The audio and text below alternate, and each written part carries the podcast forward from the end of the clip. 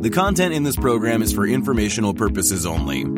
You should not construe any information or other material as investment, financial, tax, or other advice. The views expressed by the participants are solely their own. A participant may have taken or recommended any investment position discussed, but may close such position or alter its recommendation at any time without notice. Nothing contained in this program constitutes a solicitation, recommendation, endorsement, or offer to buy or sell any securities or other financial instruments in any jurisdiction. Please consult your own investment or financial advisor for advice related to all investment decisions. Don't forget to follow at Lead Lag Report on Twitter to join these conversations live, and check out the Lead Lag Report at w w w dot lead lag report dot com. Use promo code podcast thirty for two weeks free and thirty percent off to get access to award-winning research and anticipate stock market crashes, corrections, and bear markets.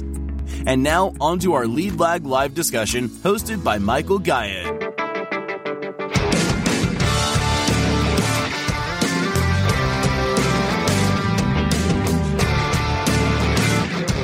My name is Michael Gayed, publisher of the Lead Lag Report. Joining me for the hour is the Stock Mom herself, uh, Amanda, who I had been uh, going back and forth with a bit as far as topics. Uh, very much appreciate the positive nature of the way she engages. So, Amanda, introduce yourself to the audience and to me. Uh, talk about uh, who you are, your background. It doesn't sound to me like uh, you started off necessarily in the field of trading and investing. Well, first and foremost, I'm very glad to be here. Thank you so much for allowing me to speak on your platform, Michael. Uh, I am very excited because, I mean, I listen to your podcast like all the time. Like, I don't always get to be in the spaces. You'll see me pop in a lot throughout the days. Uh, but right now I've been doing like gig apps like Shift and Instacart and stuff, just kind of working on building my account. Uh, so like in between deliveries, it's great to listen to. But anyway. Yes, I'm Amanda, but everyone knows me as Mom, Stock Mom. Um, primarily hang out on Twitter uh, for the market. Um, I've kind of like hung out in Discord and stuff in the past, but Twitter just kind of has a soft spot in my heart because it's kind of like the platform that blew up for me at the right time during the twenty twenty-one craziness. Uh, but also, I don't know, there's just something about it. There's a lot of people who are kind of nefarious, I guess, or maybe not intentionally, or confusing, or frustrating, or trolling, or fake. We deal with it all the time. But anyway, because of that, I kind of like hanging out there in this space because I kind of like when people are antagonizing, because I kind of, one, like to throw truth at them, and two, I kind of like it for the same reasons you do, Michael. Um, sentiment. It's huge. Um, but yeah, I have I have quite the story, I guess. Um, when it comes to the markets, we'll, we'll keep it kind of short and sweet. I ended up kind of falling into the market. Um, back in twenty twenty, we had all that money. We were on lockdown. It was like, just like, okay, well, I have extra money. I've never really had extra money. I bet you if I were to do something with it in the stock market, it'd probably be a good time to buy stocks because I was smart enough to understand that the, you know, the world had shut down. I figure, okay, so stocks would probably be cheaper. So I made my first purchase like on, um, and just like on like a investing app. It wasn't active trading. I had no idea even how to look at like charts really. um, but I saw United Airlines was a pretty good price. And I figure, oh, well, you know, people aren't going to be flying. That's probably a good price. Maybe it'll come back around. And I put one hundred dollars in there. Uh, kind of casually looked at it. About a year goes by and I'm checking it. And I'm like, oh my gosh, it's up like three hundred percent. What the heck? And you know, like I'm feeling like the best trader in the world right now. I'm like, this is so easy. um, little did I know. But you know, so that kind of piqued my interest. I love that I took money and I made it into more, more money. And so it was just like, this, I could do this. I love this. Um, but yeah, so it started there and I just kind of started hearing about the meme stock thing in twenty twenty-one. I was like, what are people talking about? What is this like G M E? What is this A M C thing? I don't know. But then like, you know, they're sharing those pictures of more complicated charts to me at the time. I was like, where are they even looking at this? What is active trading? And anyway, so I fell down the rabbit hole. I made my first trade on G M E in tw- it was during March twenty twenty-one when things got crazy. I mean, the markets are just exploding. I made my first five hundred dollars like that. And like, I don't know, I guess I got obsessed ever since, kind of started building my position on A M C. Um, you know, there was a lot of money to be made in twenty twenty-one. I made a lot of money. I lost a lot of money, you know, um, and I'm just kind of going from there. But um, I could get more into why the market speaks to me and what I like about it. But um, I don't know. We'll just start there. yeah, no, that, that, that's a good place. Okay. So, so um, I had never really been familiar with Discord until I saw all the, I'd say it this way, but kind of scammers, you know, pumping and dumping and referencing their own Discords. Uh, educate me a little bit on this, Amanda, sort of the difference in terms of the demographic of those that look for investment ideas or talk about stocks on Discord versus the demographics on Twitter. Well, it just depends. Um, on Discord, it can be a little more like you're in a smaller group with more people that you're going to talk to on a regular basis. Maybe they're not being as judgmental because there's not as many people in the group, or um, it's set up in a way to be more supportive. But I've also heard of other ones that are just like atrocious, using your word, Michael. Um, it, it really depends. But I found it kind of overwhelming. I mean, I a lot of people who end up in Discord a lot, I, I, I tend to tra- I refer to them as the bros a lot, the trading bros. Um, you know, I don't know. It's a lot of the newer age, you know, traders. And I get it. I'm kind of in that same crowd, but I guess I've kind of, I don't know, um, separated myself a little bit, I guess, from that. Uh, but, you know, it's a lot of, uh, you see some of the similar people you see on, on Twitter, like, um, you know, the, the really arrogant and think they know everything and they want to get really um, caught up in their bias. But I, I don't know, Discord, I like it, but I also don't. I don't know, it's kind of confusing to me. So that's also why I don't like it. Uh, but Twitter's just like less private, I guess. And I kind of like that. I like that it's public because I'm not hiding anything. It's if it can be talked about, I want to talk about it with a lot of people. So for me, it's just kind of a reach thing. And presumably there's also, um, again, not that I'm speaking from experience, but I'm, I'm going to assume that there's a lot more uh, desire to be anonymous on Discord, whereas at least with Twitter, you know, you can choose to be anonymous, but there are a lot of, you know, real people and, you know, you can actually look up their credentials. Oh, absolutely. Um, I would agree with that. Because like on, on Discord, I don't know. Yeah, it's kind of like Reddit, same thing. You, a little more anonymous. You don't really know who you're talking to. You don't know if they're actually who they say they are. And you see that on Twitter. But I don't know. I just feel like it's easier to vet people um, on Twitter who are more active than, say, on just some private Discord. Okay, so that word vet, I think, is uh, is worth focusing on, given that, you know, again, you came in as a newer uh, trader. Um, how do you even know what information to vet, who to vet, who to follow, who to not follow? You know, when you don't have sort of a, you know, a core foundation at the start and you're getting involved, you know, kind of baptism by fire, you know, you don't know if the person that's throwing you in uh, really knows what they're talking about to begin with. So how did you go about that process in the beginning? Oh, well, that's kind of funny you bring that up. So um, just like everybody else, I uh, was subject to the same uh, emotions as many people feel and during different cycles of the market or different phases of the cycle of the market.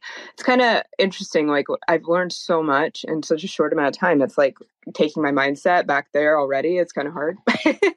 um, but I do remember I used to get caught up in it a lot easier. You know, it was when there's euphoria going on or, you know, all that irrational enthusiasm. I mean, it's like everybody loves each other. Everybody's super friendly. You're gaining followers like crazy. Everyone's making money or believing they're making money, right? A lot of those gains don't get realized. um, but you know, it, it's like peace, love, money, the world's changing, the, you know, everything's going to be different.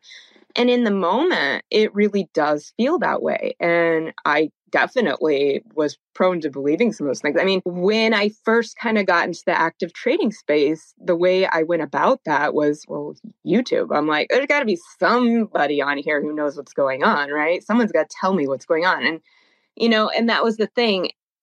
Even though it's clear that maybe these people that I was learning off of originally were not that experienced, they did give me at least the basis of the knowledge I needed. Like, okay, what is bearish and bullish? What what's hawkish and dovish? Why does the Fed matter? You know, it, it was fascinating to me when I was really just trying to figure out how this whole market trading thing works.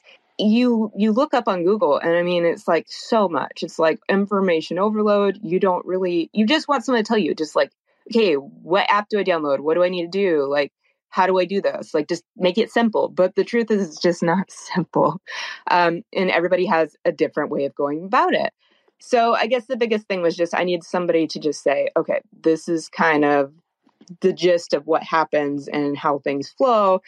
And then from there, I just kind of jumped off and started learning. Um, you know, I'm the kind of person who has like a billion questions about everything all the time. So I will just look it up and I will read and I will research and I will do all these things till I understand it, because I don't like explaining things to other people if I don't understand them really well myself.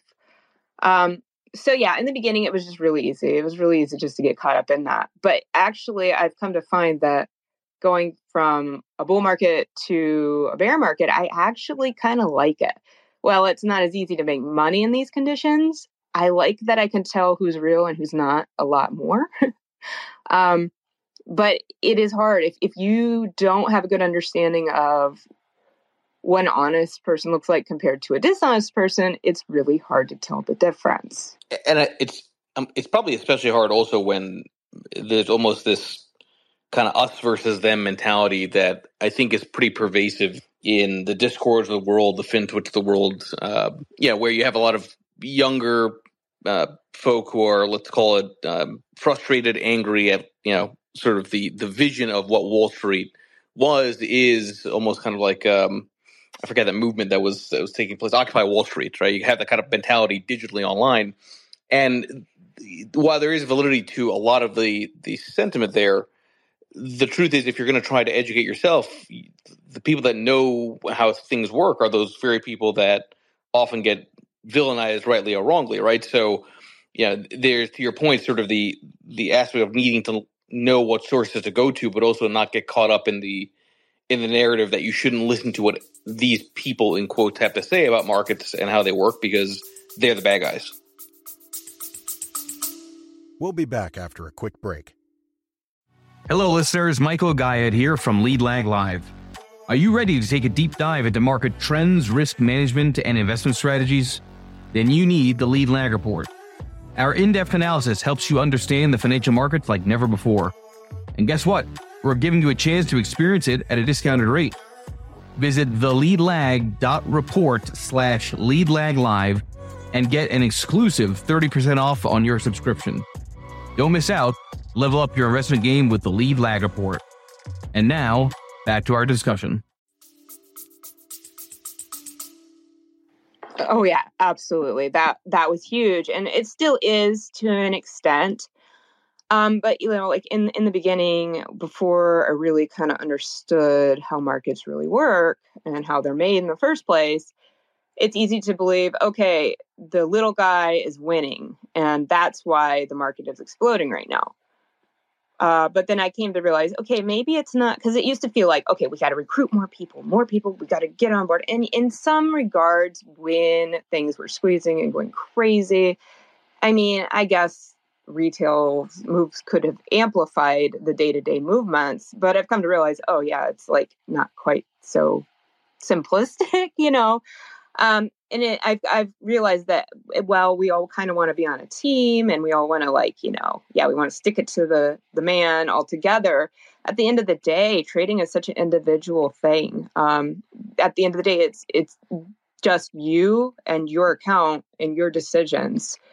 Uh, and yeah, that's, that is a really difficult thing for a lot of people, especially because a lot of people don't like to do things alone, or they don't even really know how to make decisions for themselves. Um, so yeah, it is a really fascinating dynamic.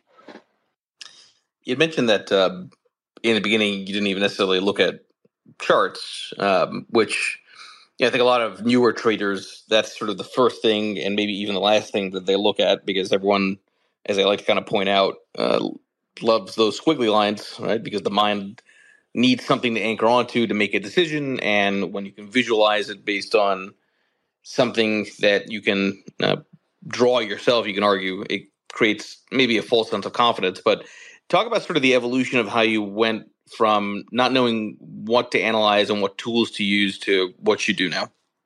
You know, I just, I guess I found it fascinating for me. Um, it was like a big puzzle, I guess. Uh, the market still is to this day. Uh, I guess I get, I get, you could say I get prone to boredom. um, so I guess this, let's t- go back to my story a little more. So to understand why I like the market so much, I guess you're going to have to understand my background. So I've talked about, um, you know, where I came from. I, so I'm a domestic abu- abuse survivor. Um, I divorced back in, gosh, it's twenty nineteen. Yeah, twenty nineteen. Um, and so before all of that happened, I was a young mom at, well, almost mom. I was eighteen, got married right out of, out of uh, high school to uh, my boyfriend in high school at the time. And we were super unprepared, super emotionally immature, didn't know what we were doing. Had a baby a year later, was a mom at nineteen. And, you know, life just hit us really hard. We didn't know what we were doing. We both came from dysfunctional families. Uh, and life isn't easy, especially when you're not prepared. Um, and so as time went on, life got harder. Things happened. You know, my uh, ex's mom, she she passed away uh, when he was about twenty. And that was devastating. I don't think he was ever right after that moment. Um, and then as, you know, finances got worse, life got harder. We weren't really going anywhere in life. Um, you know, he fell into addiction. He had been really financially abusive over the years. I mean, I, there was times in my life where I had no idea how I was going to pay bills. I had no idea how I was going to pay for dinner. I had no idea how I was going to pay for shampoo. I mean, just all the basics. It was really hard. Um, you know, and, and I... I don't know. He, it was when you're in that situation and you're hearing like really negative messages all the time. My ex was super emotionally and verbally abusive. Um, you, you just, I don't know, you just start to give up, I guess. And you just kind of get used to it. Um, so I kind of got used to living in what's called fight or flight. Um, and this is something that actually helps me in the market. Uh, when you're dealing with a stressful situation or anxiety, or you feel like you're in danger, or even when you're not in danger, sometimes we're overreactive and we end up in our fight or flight a lot. That's like our sympathetic nervous system.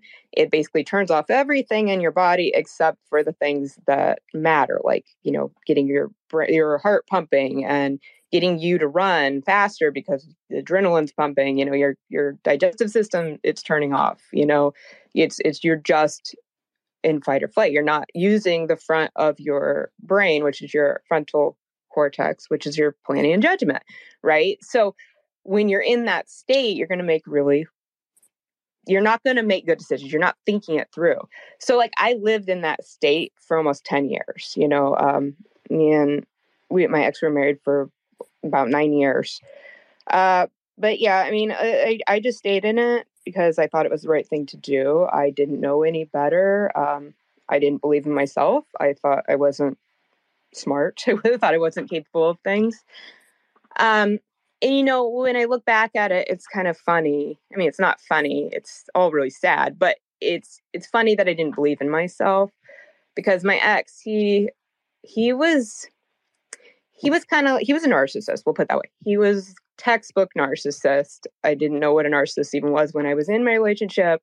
It wasn't until after everything had fallen apart that I re- I found Facebook groups about narcissistic abuse. And it kind of freaked me out because I was like, this is identical to what I went through. What the heck? Um, but yeah, I was abandoned by him. Um, and my kids, me and my kids were abandoned back in twenty eighteen, I think. I don't know. It's like weird. Trauma is weird. Like it all kind of runs together. But yeah, he just took off. And so I had to pick up the pieces of my life um, with no money. I was on the verge of being evicted. I sold furniture and got it all out. You know, I sold everything I owned, paid that off, moved to my mom's house in like two days. And it, it was just a whirlwind. But that was like the scariest thing that could ever happen to me. So Now, not a whole lot scary anymore, I guess. But yeah, because I've been through all of that, because of that, the market is important to me because I lived in a world where opportunity didn't exist. I had just kind of given up on the idea that life would get better. It was just always like, maybe we can just be stable. Maybe I can just pay my bills. Maybe I can just eat dinner tonight. Now it's like, oh my gosh, I could make more money than I need for my bills. I can save money. I can grow money. Like that is mind-blowing to me. So for me, the market represents like infinite opportunity. Um, and not having opportunities felt like felt like almost like you just want to die, honestly. I, I mean, it's just like, what's the point? So the market gives me purpose and it makes me feel like I can find freedom in my life, you know, because money to me is freedom. We'll be back after a quick break. Foodies unite with How You Dish. It's social media with a secret sauce. Food, the world's first network for food enthusiasts. How You Dish connects foodies across the world. Share kitchen tips and recipe hacks. Discover hidden gem food joints and street food. Find foodies like you. Connect, chat, and organize meetups. How You Dish makes it simple to connect through food anywhere in the world. So, how do you dish? Download How You Dish on the Apple App Store now. You know, I, I always um, hesitate when people call themselves survivors, because I think if somebody is a survivor, the better word to use is, you know, you're a fighter, right? I mean, you have to be a fighter to survive. And I think the framework of being a fighter is is a very powerful one, right? In a world where there are a lot of odds stacked against people in different ways. And I commend you for, you know, being where you're at now. Um, do you think that in that period, which obviously was very difficult and painful, that it does it result in a degree of, of, for lack of a better way of saying it, numbness? And I say that from the perspective that I do think that if you're going to be successful as a trader, you have to almost have a degree of numbness because you're going to have loss. Now, loss monetarily is differently different than loss in far more serious domains of life. But yeah, you know, the reality is you do need to have that sort of um, almost Zen-like approach that you know you can take it because you've taken worse. Oh, absolutely. Um, I look at that. I look at it all the time like that. For at least for me, it's like, again, like I said, I've lived through what I think is this, I thought was like the most horrible life-ending things that could ever happen to me. And so like for me, losing money, it's like, it, it sucks. I kind of get in a bad mood about it sometimes, but you know, but that I, I process it and I move on. I can let it go at the end of the day. Um, and I would, I would agree with that. You do have to have like this level of Zen, like you just have to realize, okay, it will be okay. If I lose this money, it doesn't mean that I'm a bad trader. Doesn't mean that the world ends. It doesn't mean that I'm on the street, right? Um, it just means it was a bad trade, uh, or it, I, you know, I just need to do some more research, I guess, you know, or maybe it will turn back around, but today, I don't need to sit here and stress on it because, I mean, what's the point? It's just not good for me.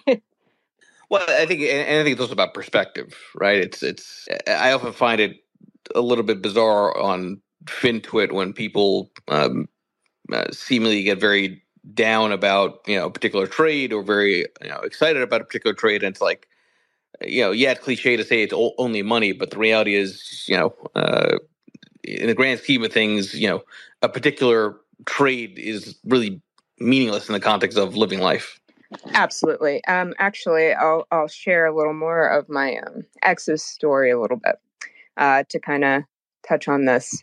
So, uh, yeah, a lot of people have their mindsets backwards when it comes to money. Uh, a lot of people think money is like a flex, I guess. You know, they look at it like money is the end all be all. If I have nice things, or if I have the best car, or if people think I'm the coolest person because I have nice name brand clothes or shoes or whatever, they think that that will somehow fulfill them. Um, my ex is a perfect example of that. He grew up in dysfunction in Malibu, California, of all places. His family was not from money, but he had some family members who had money. Um, but he kind of grew up with this entitlement, and he really had no reason for the entitlement other than he just believed that people would think better of him if the image was right. So it was always with our family. It was always like, look good to everybody else, but it didn't really matter what was happening um, on the inside. Right. Uh, and at, and, and, and it was, it just felt like such an empty place to be, but you get so lost in it. Um, And, you know, and my ex, he he fell deeper and deeper and deeper into um, addiction, and he would spend all our money on, you know, opioids, and he would just and waste it on on things to make himself look cooler. I co-signed, for instance, I co-signed on a, a, a sports car for him. It wasn't it was like a used one, but it was way more money than we could even afford at the time. But I was so tired of him complaining at me. I just, you know, when you're in those dynamics, you just do it. it and I just did it. And to this day, I have no idea where that car is. Uh, it's gone. I will never get it back. I still pay money on that car. But anyway, he, it, image was everything to him. Like, he had no substance. Uh, it, it was really sad. Um, when you would get to the core of him, it was just hate, anger, sadness. And when I say hate, I don't mean hate for me. He had hate. He would show hatred towards me, but I mean, he hated himself more than anyone I've ever met. It was the saddest thing. Um, and so when he took off to California, left me and the kids in the middle of polar vortex in Michigan, uh, he took off in that sports car, and he had, I didn't realize it at the time, but the reason he had left is because when a relative had passed, he had been given a trust of three thousand five hundred dollars, uh, and so he was just going to take off and go live his life, I guess. Um, and it's it's sad because he had everything that he thought he wanted. He had he went and he he blew all that money. I mean, he wasted it on new clothes, new tattoos. I mean, he bought a new car. He was dating a bunch of new young girls, all kinds of crazy stuff. Oh, but he was miserable, and it got worse and it got worse and it got worse. His family could, didn't know what to do with him. Um, and I, it's very sad to share this, but he ended up dead. Uh, he passed away in twenty twenty, two weeks be- before his twenty-eighth birthday. And money did not make up for all the things that he had going on inside of himself. And I mean, it didn't matter. Money didn't give him freedom. Money didn't help him find happiness. Money didn't make him a better person. Um, so I, I mean, the truth at the end of the day, the, the moral is money can't replace brokenness inside of us. And actually, if we are struggling with some sort of brokenness, we're going to have a hard time holding on to money, managing money, having a good mindset towards money. Um, so, I mean, like for me, seeing my ex's descent and into life, I mean, like that was just so impactful. I realized so much about, you know, what matters and what doesn't. Just to uh, reset the room for everybody that's here, uh, please make sure you follow Amanda on Twitter, uh, inspiring the way she, you know, fought through uh, those struggles in that time in her life to do what she's doing now. She deserves a lot more follows here on Twitter, so please support her. If anybody wants to come up and ask questions, click that bottom left mic request button. And uh, as always, this will be an edited podcast on all your favorite platforms. Um, okay, so let's go back to the the sort of self-learning part on the trading side. So you talked to talked about how, you know, you kind of gravitate towards markets because it's about opportunity. Um, there's a lot of opportunity to do things right, a lot of opportunity to do things wrong. Um, talk about some of the mistakes that you made uh, earlier on in your trading career, and uh, what you did to maybe uh, improve on those mistakes with future trades. Well, the biggest mistake I made from day one was worrying about what everybody else is doing, worrying about what everybody else thinks, trying to do what the crowd is doing. And, you know, it's it's so funny because, yeah, now now I realize that in doing what the crowd's doing, that's usually like not even the right choice. But again, in the market's weird like that. You don't always know. But generally speaking, yeah, it, you want to make trades that are less popular because the market likes to change direction when too many people are in something. Um, you know, Uh, in the beginning, I also used to play options a whole lot more. And yeah, I'd make a lot of money on those options, but man, it was hard to keep those gains, you know. Or um, another one was just too many positions at one time, getting overconfident and thinking, you know, you have a couple really great trades and the next you just think you're going to keep trading every single day.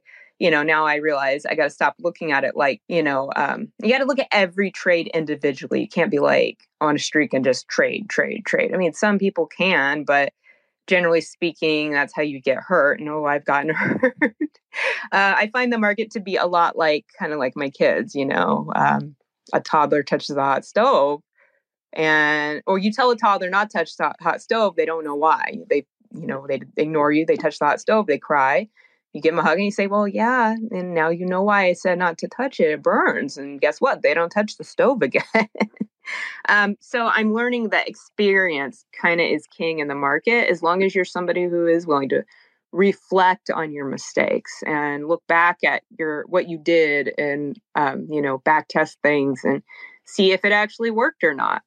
I mean, even like we look at um, the Fed and this whole Fed tightening cycle, and everybody's got a different opinion on uh, retail, I should say. Everybody in retail has a different opinion on it. A lot of people think it's massively bullish. And I will admit, I kind of believe that too, until you kept saying, uh, fear the pivot. And I was like, what is he talking about?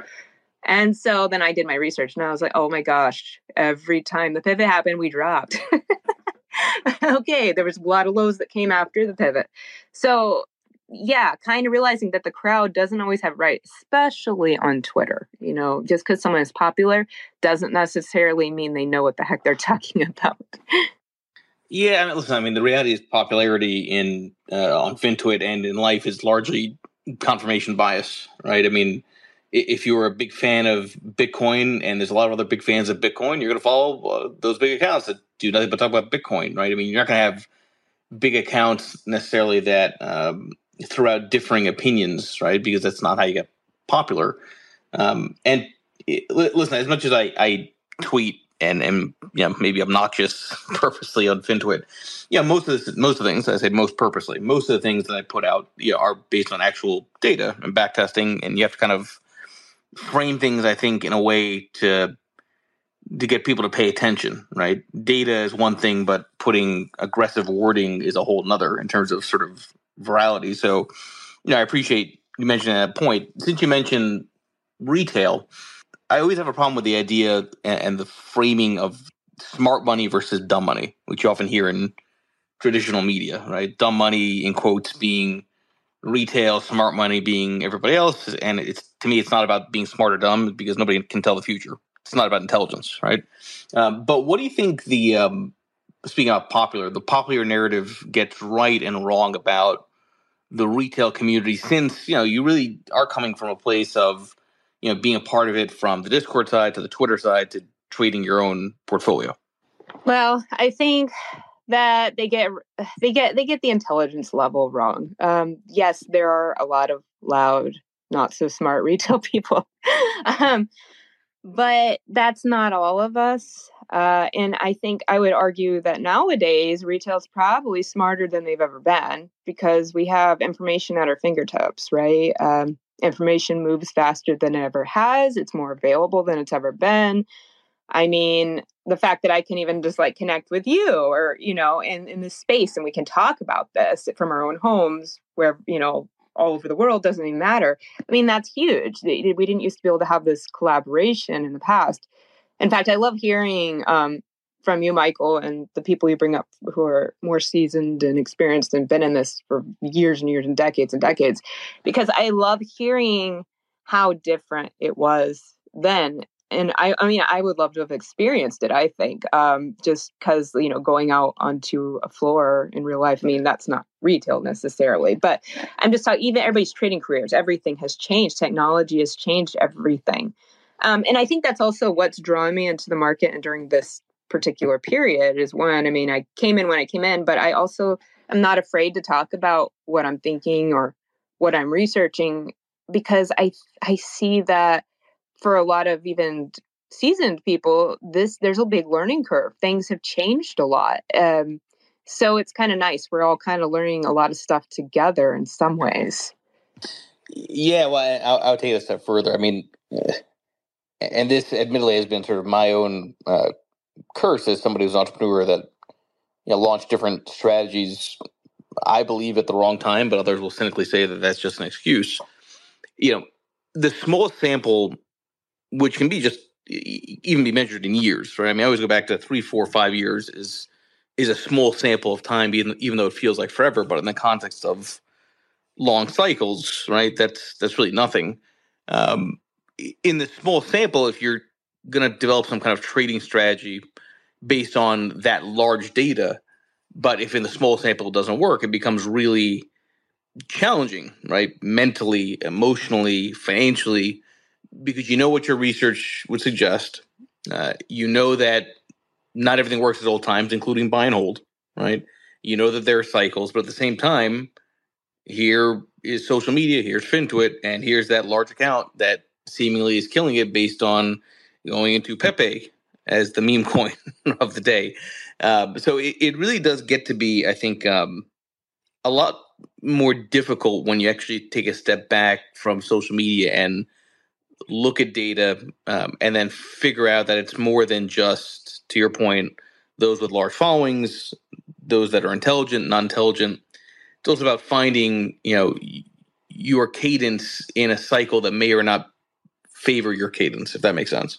No, absolutely. Um, and I think that, I mean, maybe it's just like a lot of the FinTwit community, or I don't know if this is just retail, or, but you've mentioned it before. Everyone's become so um, short-sighted, I guess. Everything they want, they want plays to be instant almost. uh, and when I look back at charts and I've looked at data myself, I'm like, yeah, it doesn't always work out like that. In fact, I've gotten hurt being short-sighted like that too. And I think sometimes just because um, data moves so fast, people expect time to move like that. You know, um, I, when I was younger, I used to be into gaming and stuff. Um, I played online games as kind of a nerd as a teenager. Um, and it's funny to me, a lot of, there's a lot of, uh, similarities, I guess, to gaming and the market, and we we don't have to get into the game of uh, the gamification stuff, but I just mean like just how people think. Um it was funny, like when you would play online games, like something that happened in one day would feel like three months. You know, people would get in their little fake online relationships or whatever, and they'd be like done in like maybe three weeks because that was like a long time, you know. Um, things kind of explode and fall really quick in, in on internet time, I guess. But I think that's just because, again, everything moves so fast. It feels like time is moving faster, but it's not. Um, and so, yeah, I think that people kind of, yeah, they want instant gratification. They want they want to make money now. They don't really have they don't have a concept of long term.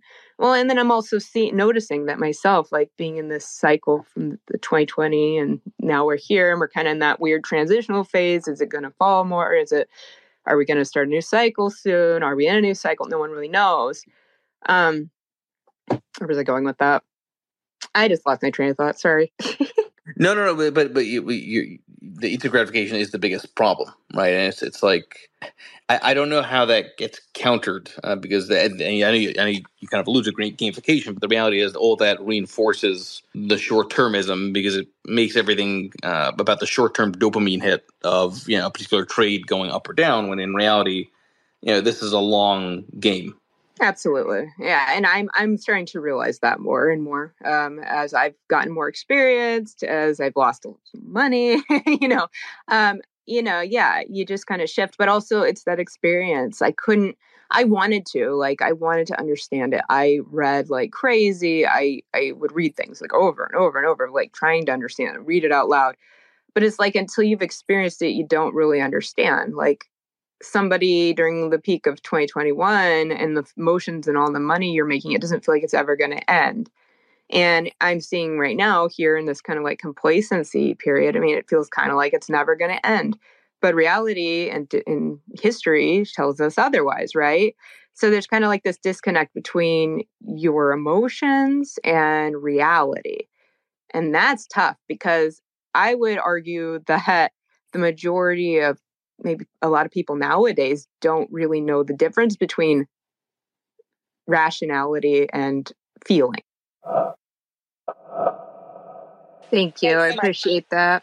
I really am glad to know that my pain can be something positive. So that means a lot. Let's talk about um, the importance of skepticism uh, for a few minutes here. Uh, again, it's w- when you're kind of a blank slate entering a new field, you're excited about it. You have some early success, success. You're seeing other people being successful. And over time, you start getting a little bit jaded, a little skeptical about what other people are saying, about the way markets work. Um, for you, what are some of the warning signs uh, when it comes to uh, what kind of stocks to consider buying or selling, or even if it's on the option side, you know, how short-term the expiration should be? I mean, th- I think the problem is a lot of people enter the field thinking it's going to be fast money quickly, uh, big money quickly. And in reality, you know, it's not. So you need to be a bit skeptical of the idea that you can make a lot of money fast. You do. You do. Um, I mean, like, I think skepticism is good in the market in general. I think I didn't have enough of it in the beginning, and I think that's just normal. I think we, we kind of don't know what we're doing at first. We kind of believe everybody at first. But yeah, it's gotten to the place now where it's like if, if someone's saying something and I can't verify that on my own, then I probably don't care about it. You know, um, you just have to become like really independent. But yeah, you got to be skeptical because every stock can sound pretty good. I mean, like, for instance, look at B B B Y. I mean, now it's O T C because it went bankrupt, you know, um, before having experienced this part of the cycle and seeing companies go bankrupt. It's like you can't even really imagine how that process even happens, right? Um, but now it's like, wow, this is, things got real, you know. And, and I actually feel pretty, um, I guess, honored and blessed to have started learning in this environment, because this is an environment that, I mean, like, it has, people haven't even had the chance to learn it in their entire careers, right? So I'm like, I get to learn this so early on. It's kind of exciting because, you know, I think about Warren Buffett, um, his, that one quote, it's, uh, you can always, when the tides go out, you see who's swimming naked. I mean, you see the same kind of thing happen even in just FinTwit space, right? So many fake people have just disappeared, less people talking. It's like, oh my gosh, you can tell what's real and what's not all of a sudden. Do you have any sort of um, longer term plans or vision for sort of, let's call it your personal brand, right? So, you know, uh, Stock Mom, right? I mean, I can I can clearly envision a line of books that would be targeted towards children of mothers or of women that maybe have had similar experiences, you know, to you that are, are looking for somebody to look up to. Any, any sort of thoughts on what you'd ideally want to sort of position yourself into besides the portfolio management side? You know, I am just so much enjoying, I guess, my freedom. Um, I got remarried in twenty twenty-one. Wonderful partner. Uh, he is fantastic. We actually knew each other for a long time. Ended up, we were actually both left in our relationships around the same time. It kind of just was serendipitous. We know each other's kids. It's great. Because of that, I mean, like, you know, um, with my ex passing, my children get survivor benefits. You know, I was able during twenty twenty to reassess, okay, do I even want to work anymore? I was just working retail management um, for a beauty company. And that was definitely not what I wanted to do for the rest of my life. Um, so I kind of pulled back. I'd, you know, been working with my kids. My kids, you know, are in therapy. I got through all my therapy. It was nice. But now it's like, I guess the world has opened up to me. It's like I could do whatever I want and no one's stopping me. If anything, people are supporting me. And yeah, books. One day I, I definitely have books to write. I have a lot to say, uh, but those, those will come. I think for me, it's just kind of further developing uh, my education in finance. I am going to be starting back at school. I have a lot of random credits and I'm just going to start putting them into an actual degree. And finance is what I love. That's what my brain does. I don't know if that means I'm going to do stuff on my own with it, like self-employment stuff, my own business, or if I'm going to go work, um, you know, institutionally. I doubt that. I can't see myself doing that, but it just kind of feels like the next step for me is to go further my education And yeah, I like to share that with other people and keep inspiring others to keep, you know, following this journey. I think money uh, is incredibly powerful. I mean, it is. Money is power. Um, and if it's used in the right ways, it can be freedom for some people. Uh, so yeah, helping my, I'm going to keep working towards my goals of financial freedom and kind of keep sharing what I'm learning along the way. I got to ask you, it's um, time management is hard for a lot of people. Um, I think especially challenging when, you know, you're effectively a full-time mother, right? And, and having to deal with the twenty-four seven job of, of being a caretaker. Um, how do you, how do you manage your own time in the context of the personal life with wanting to go back to school and, and self-educating on investing? I got to imagine that, um, you know, there's the old expression, right? If you want something done, give it to a busy person. But uh, talk about just time management for yourself. Well, that's an interesting story too. I used to be like actually really bad at time management. Uh, being in fight or flight, dealing with adult A D H D, it was just never really growing up in a stable environment, I guess. Uh, but my husband, he's so wonderful. He is like, I always joke, I'm like, Haji, you're so normal. You're like the most normal person I know. He knows that's a compliment. Um, he's just very steady, I guess. He's been very uh, good example for me. I just kind of followed his lead and everything kind of just fell into place. I mean, I don't know. I've gotten so good at time management over these past few years. Uh, life just has a really nice rhythm. We all wake up in this house around like six a.m. and, you know, he goes off to work. I get kids to school. So that's like a reason I got to be awake anyway.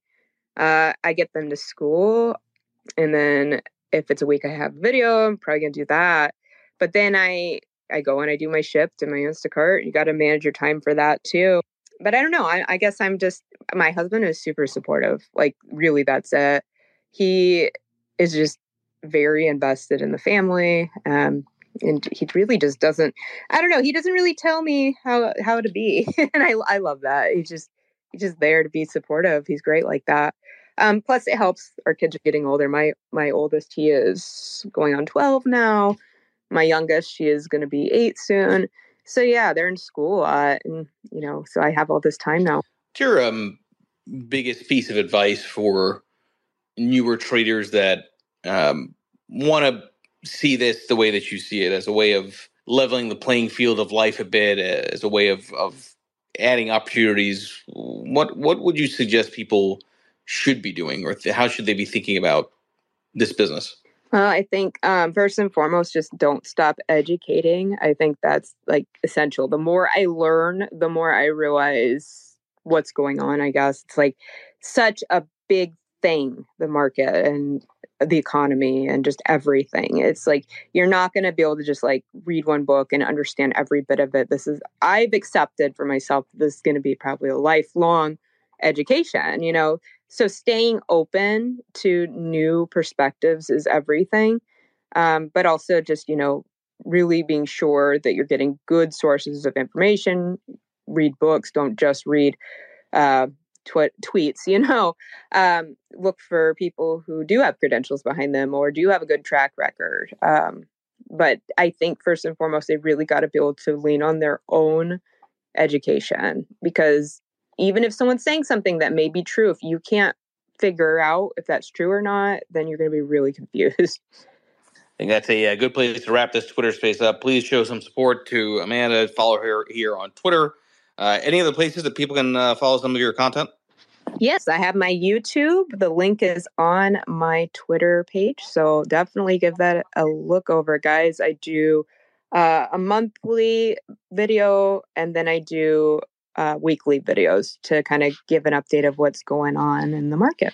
Thank you, Ray, for joining. Uh, I'm doing another Twitter space at three Eastern today. Uh, I'm sorry, two Eastern today with uh, Michael Saylor as one of the uh, main guests. Stay tuned for that. Uh, Amanda, real pl- pleasure uh, listening to you. I give you a lot of credit. You are a fighter, not just a survivor. And I think uh, that's uh, certainly an inspiring story. Thank you, Ray, for joining. I'll see you soon. Thanks, Amanda. Thank you. Bye, guys. Cheers, everybody. The content in this program is for informational purposes only. You should not construe any information or other material as investment, financial, tax, or other advice. The views expressed by the participants are solely their own.